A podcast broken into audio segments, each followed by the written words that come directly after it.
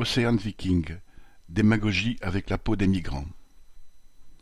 Après trois semaines passées en mer, les 234 personnes à bord du navire humanitaire de SOS Méditerranée ont enfin pu débarquer le 11 novembre au port de Toulon.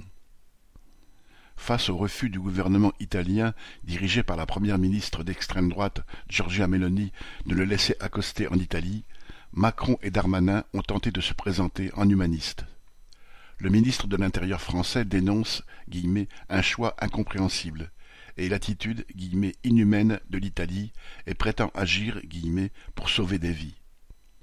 Il n'est pas sûr que cela suffise à faire oublier qu'en juin 2018, les mêmes politiciens refusaient de laisser débarquer les 600 passagers d'un autre navire humanitaire, l'Aquarius.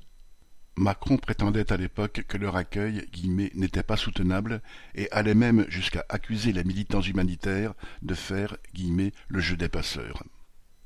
En fait d'humanité, le gouvernement a mis en place une zone d'attente dans un centre de vacances de la presqu'île de Gien. Les 188 migrants qui y ont été envoyés ne peuvent pas sortir, attendant d'être triés.